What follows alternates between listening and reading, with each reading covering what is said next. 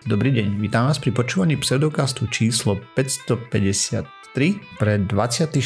apríl 2022. Vo virtuálnom štúdiu vítam Miroslava Gabika alebo Osrisa. Čau. Jakuba Rafajdusa alebo Kupka. Ahojte. A ja som Radoslav Lasatý alebo Martín. Čaute. Sme podcast do vedia a skepticizme, vede sa nevenujeme profesionálne, takže ak nájdete nejaké nezrovnalosti, nepresnosti, píšte na kontakt zavinač pseudokaz.sk a my sa opravíme v jednej z nasledujúcich častí. OK, máme ďalší týždeň, jej za nami, ale to mm. beží. Takže, teda. čo sa vám podarilo? Podarilo sa mi napísať asi 20 strán z diplomky. O, to je dobrý začiatok. Potrebuješ 50, ne? Asi 60. Mm. Bude to plagiat? Alebo kompilát? Bude to 100% originál. O, neverím, že 100%. Určite tam budeš mať nejaké citácie. Áno, hej, dobre. Dobre, okay. Aj keď to nie sú citácie úplne, že od slova do slova, skôr je to len odvolávanie sa na zdroje. Mm-hmm. Ale, ale áno. Dobre, čo mne sa podarilo za posledný týždeň, som prišiel na to, že keď sme tu mali diskusiu o atomových elektrárniach, tak tam nepadli úplne presné informácie. Myslím, že to tu bolo, už ani neviem, kde sme sa o tom bavili, ale myslím, že to bolo v podcaste. Myslím, že s tebou, Kúbko, ne? Ohľadom toho, že ako je to s palivom pre tie naše atomovky. Asi áno, lebo tiež my, viem, že som sa o tomto s niekým rozprával a keďže aj ty si na to pamätáš, tak asi to bol s tebou. No ja som tam tvrdil, že by to nemal byť problém. Nemal a mal zároveň. Takže ako sa má situácia? Na Slovensku máme VVR 440 aktuálne reaktory, plus minus sovietský dizajn. V princípe máme ich na Slovensku, tieto reaktory sú ešte v Česku, Maďarsku, Fínsku a na Ukrajine. A fabrikáciu paliva robí iba ruský TVEL, spoločnosť. S tým, že kedysi dávno, 2005 myslím, alebo tak nejako, spoločnosť Westinghouse dala ponuku, že za 150 mega plus, že zaplatíme vývoj paliva lebo nemajú ho ešte pre tie reaktory, tak by to vedeli doručiť, hej. Ale samozrejme Slovensko nezaplatilo vývoj paliva, lebo e, tak potom Fínsko od nich odišlo, takže sa im neoplatilo do toho ďalej investovať a podobne. Takže aktuálna situácia je taká, že fakt to dokážu robiť iba Rusi. Ale čo sa udialo, je, že po vojne vlastne potom čo Rusko zahájilo vojnu voči Ukrajine, tak všetci vlastníci reaktorov spoločne začali komunikovať s potenciálnym výrobcom. Samozrejme rokovania nie sú ešte u koncu, u konca, v koncoch, eh, na konci. ale ten Westing, Westinghouse re, re, potenciálne by vedel palivo dodávať do dvoch rokov, hej. Mm-hmm čo pokiaľ vieme, tak e, bola nejaká výnimka, keď už vlastne celé nebo bolo uzavreté, ale ešte na Slovensku pristálo palivo letecky s ruskými tyčami hej, mm-hmm. do reaktorov. Mám otázku. Keď uh, hovorí, že idú vyvíjať palivo, tak oni naozaj musia nejakým spôsobom vyvinúť to, čo je vnútri tých palivových tyčí, alebo je to len nejaký dizajn toho, že... Uf, ja neviem. Vieš čo, presne ti nepoviem, lebo asi to není veľmi verejne dostupná vec, ako sa vyvíja palivo a tak, uh-huh. ale predpokladám, že tam je viacej tých vecí, hej, ktoré, uh-huh. na ktoré musia prihľadať.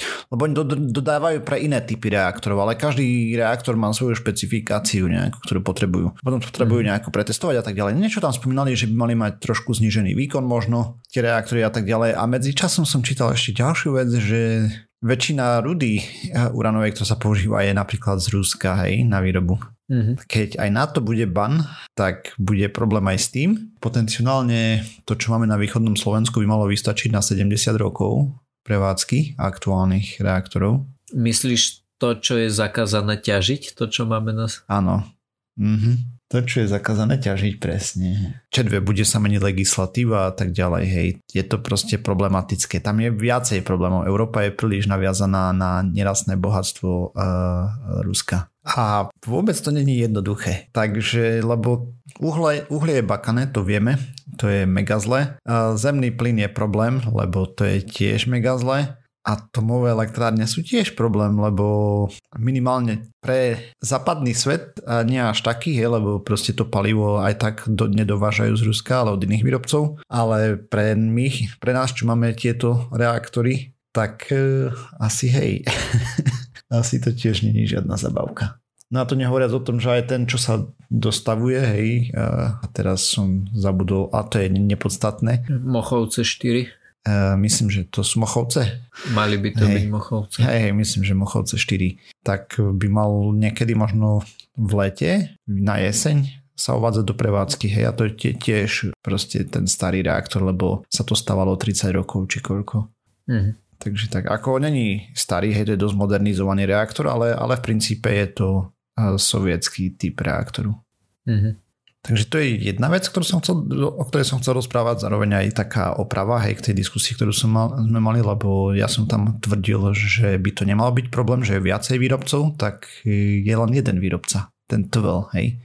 Mm-hmm. A viacej výrobcov by to dokázalo vyrábať, ale nevyrábajú momentálne. A veľmi sa im to ekonomicky neoplatí z toho, čo som tam vyrozumel, čo rozprávali, hej, lebo tých reaktorov je málo, ktoré ešte sú funkčné. Ale zase, čo som sa dočítal, je tak potom, čo začali byť problémy s Ruskom, tak napríklad niektoré krajiny presunuli odstávku atomovej elektrárny z 2025 na 2035 hej, a tak. Mm-hmm. Ale uvidíme. A ďalej, čo som sa ešte dočítal, je, že Európa nedokáže byť sebestačná len z obnoviteľných zdrojov bez jadra. To znamená z fotovoltaiky a veterné elektrárne nebudú stačiť pre celú, celoeurópsky kontinent. Proste nemáme dostatok pobrežia alebo pôdy, kde by sme to mohli nadžabať. A už ani nehovoriac o infraštruktúre, ne? No to infraštruktúra je ešte o to komplexnejší problém, ale toto je už len základný, hej, že proste keď si spočítaš, koľko gigawatov dokáže vyprodukovať, koľko hektárov, tak potom zistíš, že to nevychádza. No a kebyže spravíme tie solárnymi panelmi na dokryté dielnice. Ciest je veľa. A, akože koľko to bude stať zase, vieš, a mhm. údržba a všetky tieto veci. Akože netuším, uh, toto neviem. Akože tam riešili to, ako sa to robí teraz. Mm-hmm. No ja, ja som videl príspevok na 9gagu, že kde si v Indii to tak spravili a všetci sú spokojní, takže určite to musí fungovať. Tak určite sú také Hej, to som ale videl, ako nie nad cestami, ale viem, že tam to robili treba nad uh, zavlažovacími kanálmi. Áno, áno. Alebo podobne, aby sa menej voda vyparovala, ale zase to, mm. že niekde v nejakom malom meritku je to proste mm. rentabilné, tak to Ej, neznamená, presne, že to môžeš rolloutnúť všade úplne. Áno, áno. Ako je, je to problém, hej, celkovo všeobecne. Treba nám fúziu na ktorej pracuje ITER a tak ďalej a bude tu za 30 rokov, možno v nejakej komerčnej podobe, ak vôbec. Alebo potom ešte toriové reaktory a podobne, ale to je kopec vývoju, ktorý sa zanedbal hej, za posledné roky, lebo sa robilo bu, bu, bu, bu, bu. No a tie mini reaktory, čo Gates chcel v Číne testovať? No to sa testuje a tak ďalej, hej, ale to, to je tiež od testov ku nejakému reálnemu nasadzovaniu a tak to mm-hmm. sú roky tým myslím desiatky rokov. Mm-hmm. To, ke, keby to bolo za 5, to je mega úspech, hej. Skôr mm-hmm. tak za 10-15 najskôr. Jasné. Proste nemáme veľmi rýchle riešenia na tieto veci, ako teda vôbec. je to zaujímavé. Čím ja o tom čítam, tým, tým horšie to vyzerá ten obraz popravde. Aspoň pre mňa tak ako lajka, hej, v téme. No, tá čo už. Jeden pán na východ od nás by mal riešenie, že znížiť populáciu teda že počet populácie. Áno, to takých mudrlantov je viacej aj títo, čo hovoria, ne, že bio, toto treba rozprávať, hej, teda konzumovať iba bio a tak ďalej, ale že to má hektarový výnos taký, že polka sveta by vyhľadovala, tak oni tak implicitne uvažujú, že hej, ale nie my, vieš, Mm-hmm. lebo ja si to viem dovoliť. To, je, to odbočujeme od témy, to je také strašné. Dobre, takže toľko k tomu, k tej oprave alebo doplneniu, hej, lebo mi to nedalo. Takže je to problém a riešiteľný. Bude to stať viacej samozrejme, ale potom je problém s rudou podľa všetkého. Ale možno sa dá aj ruda z niekaďal inakaďal zohnať, ale čo aká je kvalita, všetky tieto veci. Proste je to vysoko komplexná záležitosť.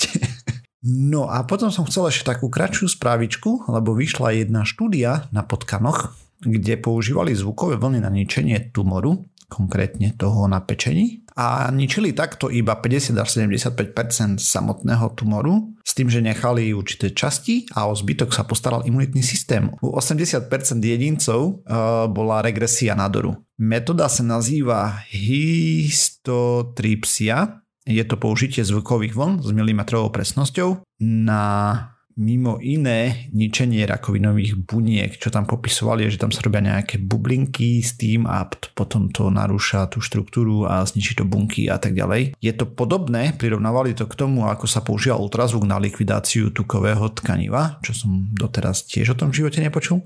Aktuálne prebiehajú už klinické testy na ľuďoch v e, USA a Európe. Ničí sa rakovina pečenie takto, ktorá je dosť agresívna a táto štúdia cieľne ničila iba časť nádoru, kde časť nechala neporušenú, aby si overili, či bude liečba účinná aj pri menej teda nie práve ideálnych podmienkach, lebo nie vždy je nádor na takom mieste, že proste sa dá celý odstrániť a podobne. Je to neinvazívna procedúra, je to invazívna procedúra, lebo niečo ničíš, ale nerozrežú ťa. Mm-hmm.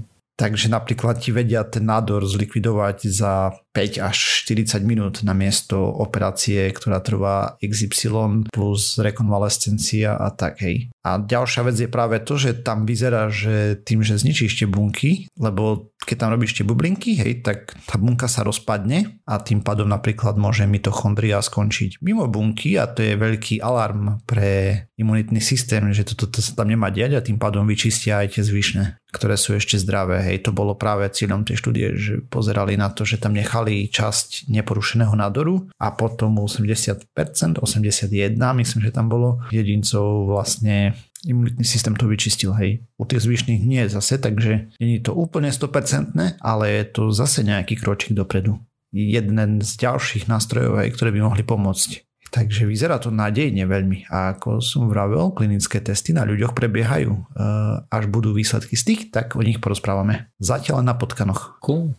Dobre, a ja mám spravičku z vesmíru, takže všetci poznáme supernovy, aspoň sme oboznamení s tým pojmom, aj vieme, že to je keď veľké, veľká hviezdička ide umierať, tak urobí bum, taký veľký bum. Mm-hmm. A potom ďalšie iné štádium je nova a to určite tiež uh, vy dvaja viete, čo to znamená.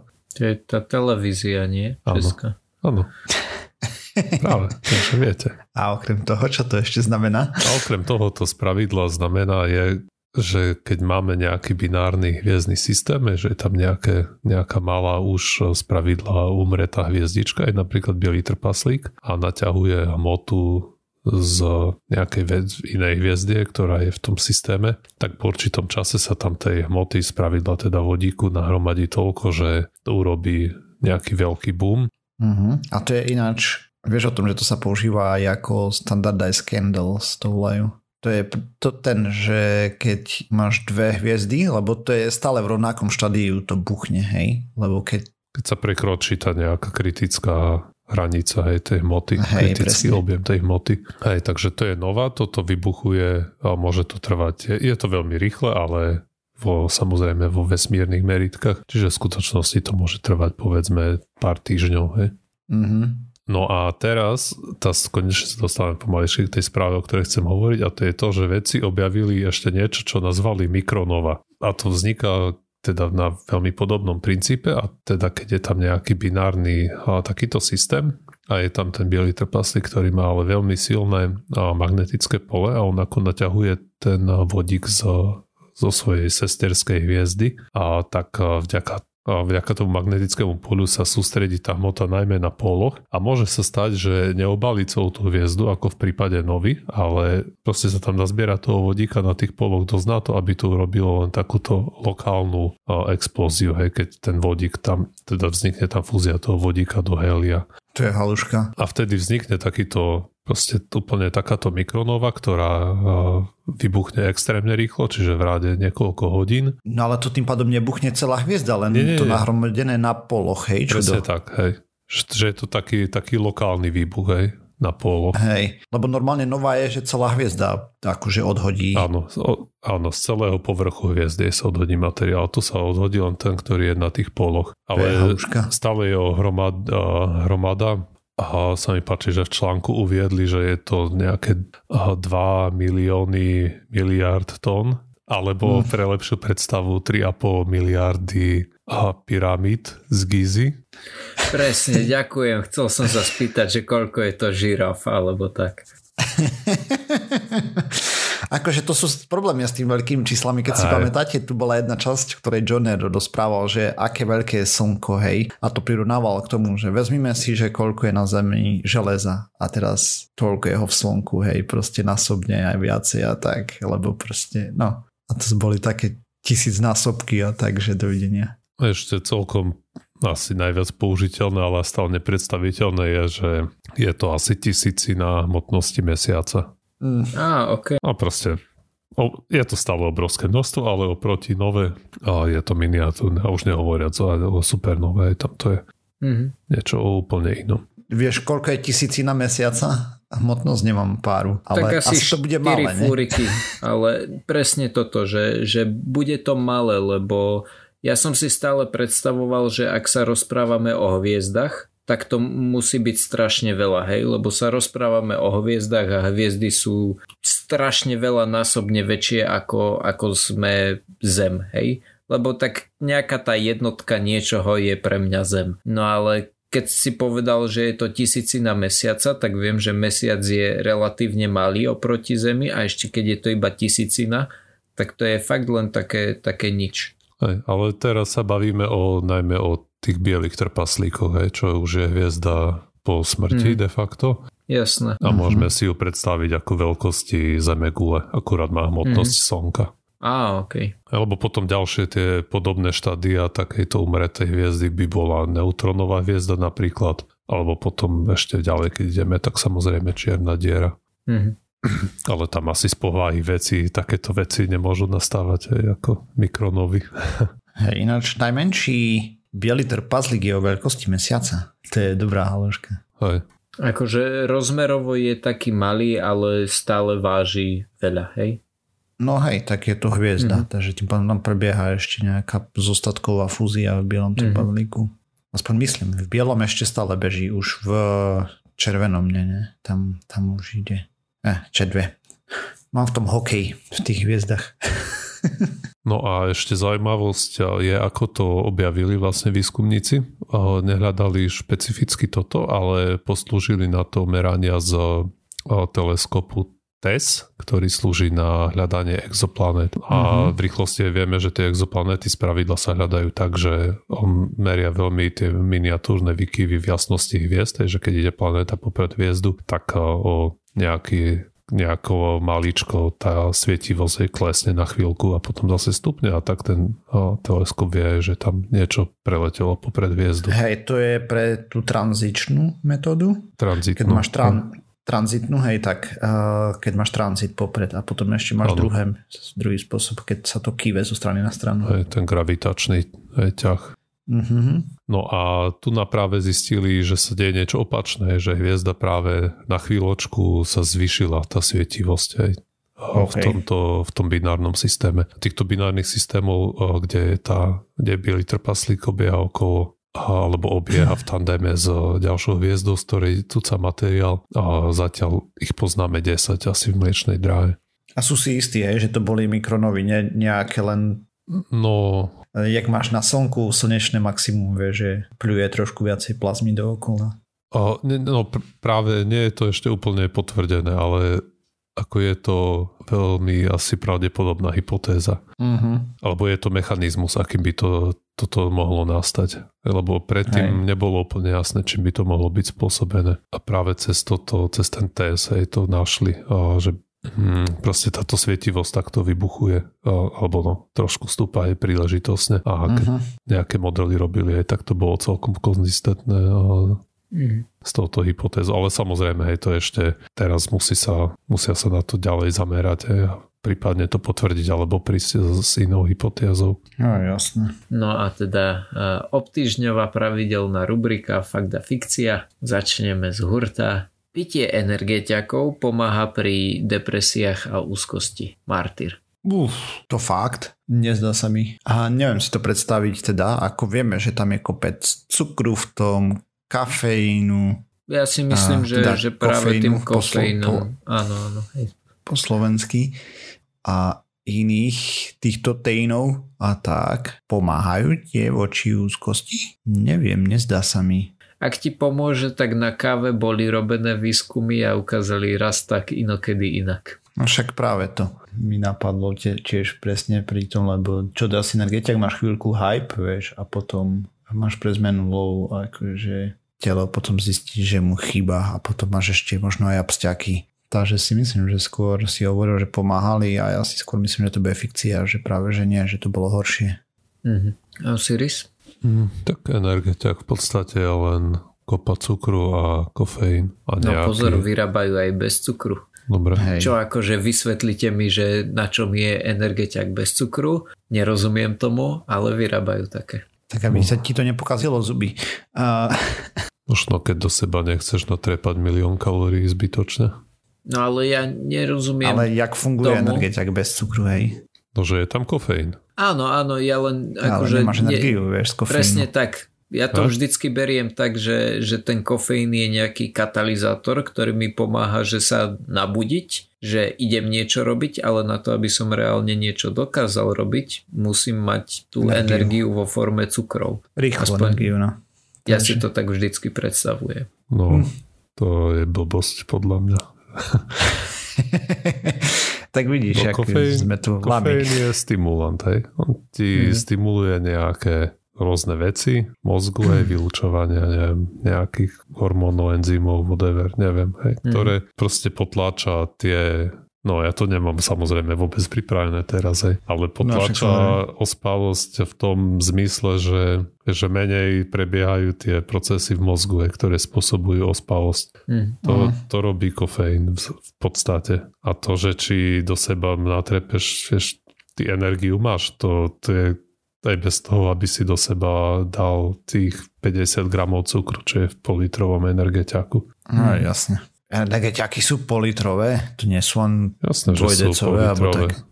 To fakt. Ja som si svojho času kupoval litrový v eh, Tesku, lebo na prepočte na liter vychádzal najlacnejšie. Aj mi najviac to tie maličké plechovky, hej. Nie, nie, to malé. bola normálne taká plastová, oranžová, nepriehľadná fľaša. Liter to malo. Z pravidla mm. máš 30 mg kofeínu v 100 ml energetiaku. Mm. Čiže keď si dáš pol litrový, tak to je 150 mg kofeínu, čo je a v espresse máš povedzme 100. Mm. Takže nie je to úplne nejaké šialenstvo, ak to je zvyknutý piť kávu, tak keď si dáš dvojité preso, tak to je viac ako môže to byť viac ako v politrovom energetiaku. Ale Hej. ten cukor tam do toho nevstupuje, vieš, či ťa to preberie alebo nie, lebo ten kofeín pôsobí inak. To nie je, že ti mm. zlepší spalovanie cukrov a premenu na energiu. To, lebo potom to by znamenalo, že ty si dáš proste len kofeín a chudneš aj, lebo si zrýchliš metabolizmus. No ale to by vo bola implikácia. tých chudnúcich prípravkoch býva spravidla kofeín. A všetky chudnúcie prípravky spravidla nefungujú, ne? No, áno. Aj. Takže... To, že ho tam dávajú, to je, to je tam na to, aby si možno sa cítil aj, že proste trochu naspidovaný a mm-hmm. aby si potom mal z toho dojem, že viac spaluješ energiu, mm-hmm. ale to, či si vystrelený z kofeínu alebo nie, to na spotrebu mm-hmm. energie nemá no. vplyv. Čiže stále platí, že jediný naozaj účinný spalovač energie je pervitín. Áno, to je pravda. Praktická rada z pseudokastu, hej, zase raz. Dlho žiadna nebola. Aby sme sa vrátili k pointe. Takže mm-hmm. proste je to len cukor a kofeín, alebo umelé sladidlo a kofeín a nejaký sem tam, hej, tam vitamíny a neviem čo, ale to sú zanedbateľné množstva.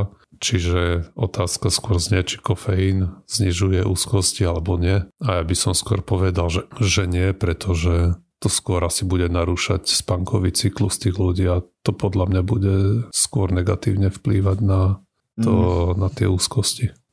Mm-hmm. Pravdu máte obaja, teda výrok nebol pravdivý. A, a bola to súčasť nejakej dlhodobej štúdie, ktorá sa pozerala na skoro 900 ľudí, ktorí boli sledovaní od narodenia. Hej, to bola nejaká iná štúdia, ale keď už mali ten dataset, tak e, keď mali títo ľudia 20 rokov a neskôr 22 rokov, tak e, dostali dotazníky, no a z nich vyšlo najavo, že medzi tým miliónom vecí, na ktoré sa pozerali, sa dá nájsť aj táto korelácia. oni teda síce tvrdia, že sa snažili ošetriť data voči všemožným iným premeným, ale stále je to len nejaká vec, že pýtame sa ťa na tisíc vecí a vychádza korelácia nejaká.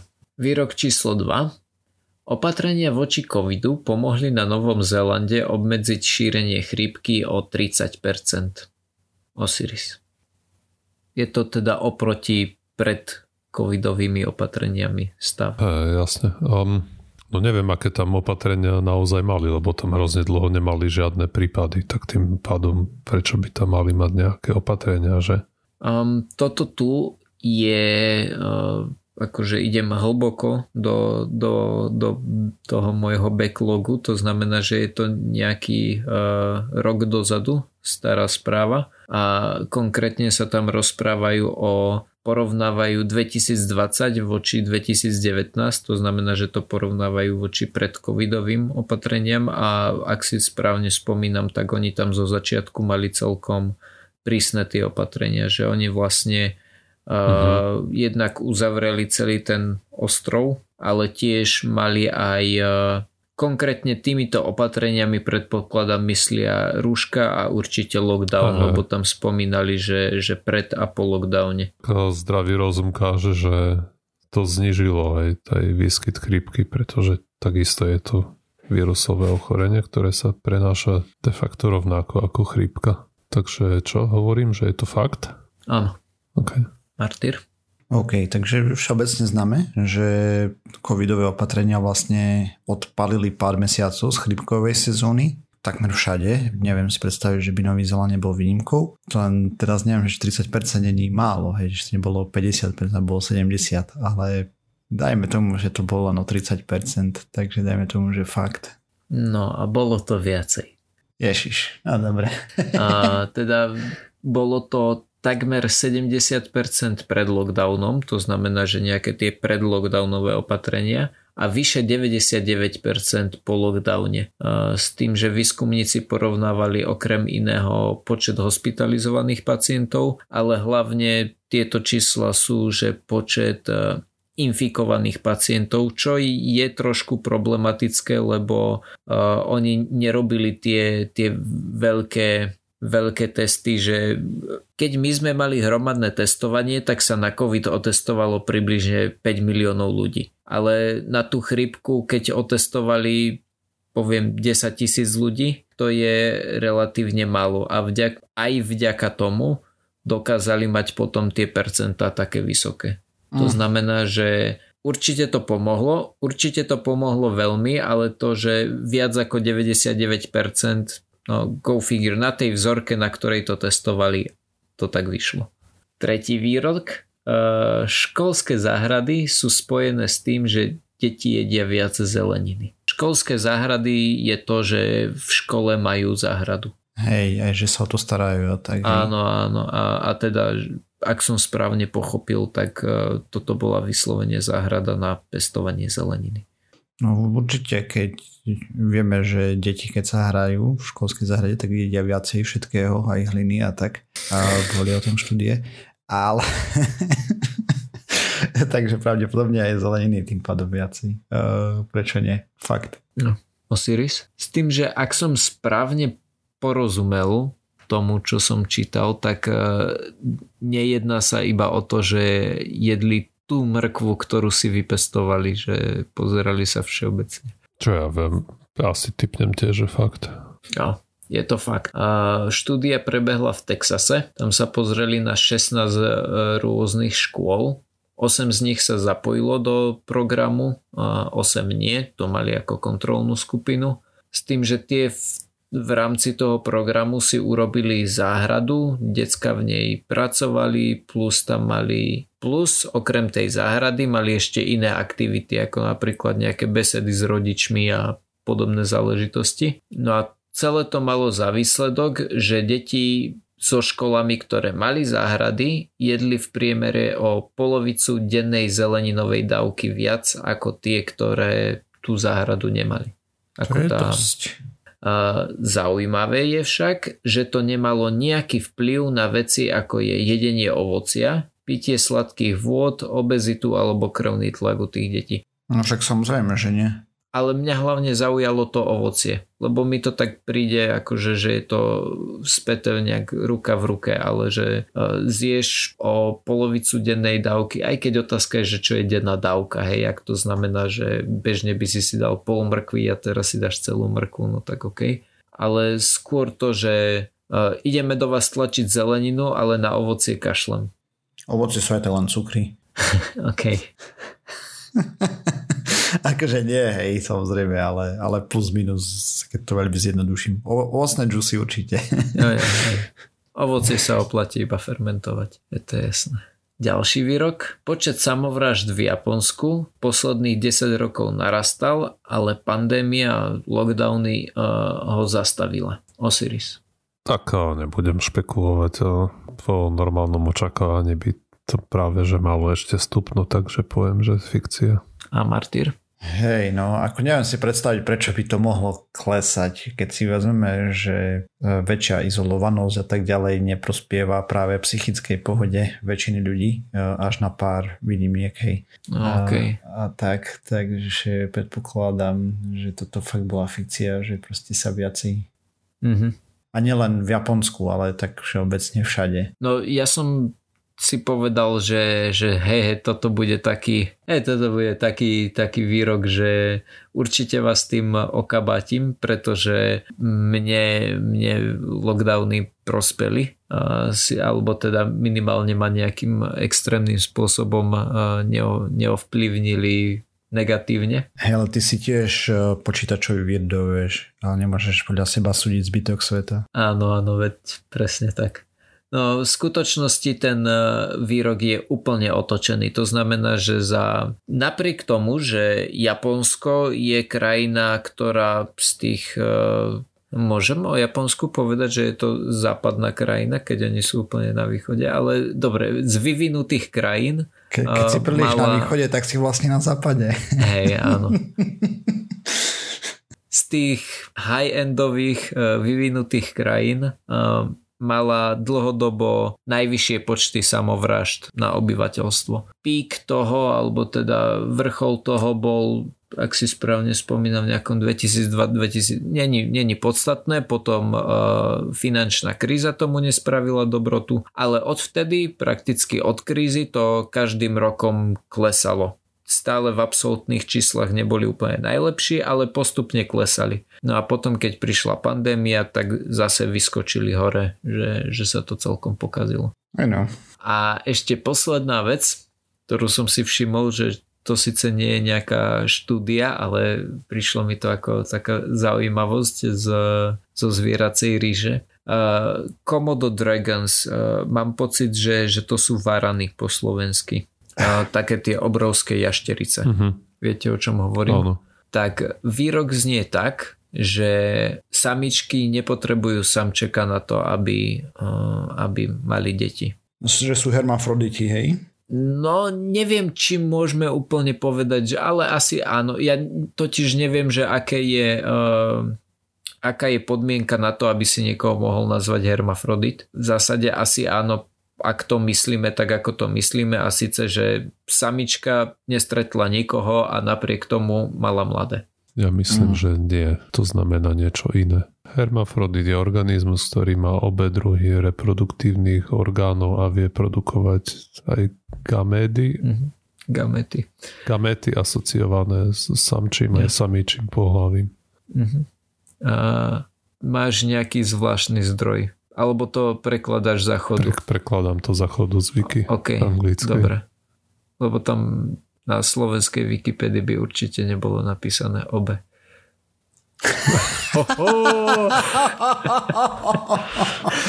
Oh, nice. Dobre, ale výrok je teda taký, že uh, samička varana mala deti, alebo teda asi položila vajcia bez toho, aby uh, mala stretnutie so samčekom varana. Fakt alebo fikcia? Osiris. Mm, fakt. Martyr? OK, takže ja mám takú pohľadnicu od kamaráta, ktorý bol tak, kde tam v tých oblastiach, kde to žije, toto čudo. V zoo? Nie, nie, nie, normálne vo voľnej prírode. Na Galapagoch, alebo kde v prdali bol kade tade po svete.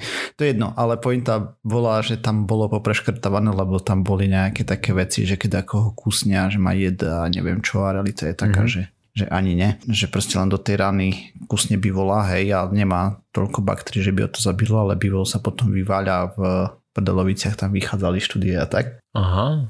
Takže to vlastne tam bola nejaká fikcia na tej pohľadnici popísaná. Počkaj, takže aj, aj v tomto mi Bear Grylls klamal? Hej, Myslím, že sme o tom tu aj rozprávali v podcaste, potom neviem. Myslím, že on to mal práve z toho podcastu nášho. Ja, ja už si nepamätám detaily, ale si nespomínam, že by tam bolo niečo spomínané o tom, že môžu mať mladé bez tohto. A na druhej strane si tam pamätal len to, čo on poškrtal, hej, nič viacej, takže to tiež je také.